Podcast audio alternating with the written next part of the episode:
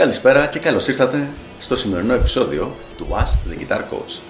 Σήμερα έχουμε μία ερώτηση από το φίλο της στήλης τον Ορέστη, ο οποίος ρωτάει Γιάννη, όταν παίζω live, φρικάρω και συνήθως παίζω ούτε καν στο 50% της ικανότητάς μου. Τι να κάνω; Ορέστη, πραγματικά πολύ ωραία ερώτηση και ένα θέμα το οποίο απασχολεί πάρα πάρα πολύ κόσμο. Η απάντηση δεν είναι, είναι σε ένα τεχνικό θέμα του παίξηματό σου. Δεν χρειάζεται δηλαδή να γίνεις καλύτερος κιθαρίστας για να διορθωθεί αυτό το θέμα. Σίγουρα το να αποκτήσεις μεγαλύτερη εμπειρία στο live θα βοηθήσει, αλλά αυτό που πρέπει να αλλάξει είναι ο τρόπος με τον οποίο αντιμετωπίζεις το όταν παίζεις live. Πάρα πολλοί κιθαριστές βλέπουν το live παίξιμο σαν μια διαδικασία στην οποία θα υπάρχουν από κάτω ένα κάρο κόσμος οι οποίοι περιμένουν να τους ακούσουν και να δουν πας και κάνουν κάτι που δεν το κάνουν καλά ώστε να μπορέσουν να γελάσουν μαζί τους. Και η αλήθεια είναι ότι στην Ελλάδα υπάρχει μια νοοτροπία τέτοια στα κιθαριστικά τουλάχιστον δρόμενα. Όταν γίνεται ένα κιθαριστικό διαγωνισμός ή κάτι τέτοιο, έχουμε από κάτω ένα γκρουπ από κιθαρίστες που κάθονται έτσι και περιμένουν πότε θα κάνεις το λάθος. Στην πραγματικότητα όμως, όταν εσύ παίζεις live με την μπάντα σου, αυτό δεν συμβαίνει. Αυτό που όντως συμβαίνει, έχουν έρθει από κάτω οι φίλοι σου και οι οπαδοί της μπάντας και άνθρωποι που ήταν εκείνη τη μέρα στο μαγαζί που παίζετε για να ακούσουν και να γουστάρουν, για να δουν κάτι το οποίο εκείνοι στη συντηρητική πλειοψηφία δεν μπορούν να κάνουν και κάτι το οποίο θαυμάζουν.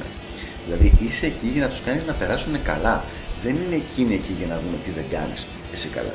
Άρα η δική σου δουλειά είναι να κάνεις όσο καλύτερα μπορείς αυτό που κάνεις, όσο καλύτερα σου βγαίνει να είσαι ένας ωραίος entertainer, δηλαδή να τους διασκεδάσεις να περάσουν καλά και να μην ασχολείσαι ούτε με ταχύτητες, ούτε με δέκατα έκτα, ούτε με το αν έκανες αρκετό sweeping και string skipping, ούτε με τίποτα τέτοιο.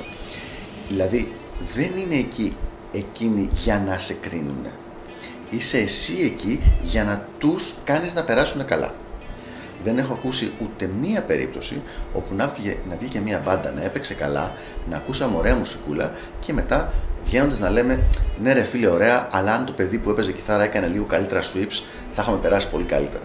Ποτέ δεν έχει συμβεί αυτό το πράγμα. Είναι μόνο στο μυαλό το δικό σου, στο μυαλό του κιθαρίστα που νομίζει ότι παίζει εκεί πέρα πάνω και ότι όλοι είναι από κάτω και κρατάνε σημειώσεις σαν να περνάς εξετάσεις. Υπάρχει ένα setting στο οποίο αυτό που λες ισχύει και είναι όταν παίρνεις μέρος σε ένα διαγωνισμό κιθάρας. Όντως εκεί πέρα εσύ παίζεις το κομμάτι που έχεις διαλέξει και από κάτω υπάρχουν 2, 3, 4, 5 ε, κριτές οι οποίοι πραγματικά παρακολουθούν τι κάνεις και όντως έχουν το χαρτί τους και σημειώνουν κάθε φορά που κάνεις κάτι λάθος ή κάθε φορά που κάνεις κάτι πάρα πολύ καλά.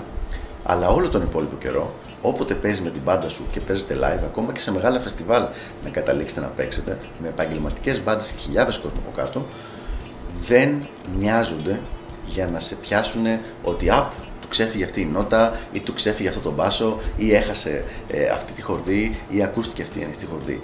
Νοιάζονται για να περάσουν καλά και να νιώσουν την ενέργεια της rock και της metal μουσικής που παίζετε και που τους κάνει να αισθανθούν όπως αισθάνονται όταν ακούν αυτή τη μουσική. Άρα λοιπόν, εν κατακλείδη, μην ανησυχείς.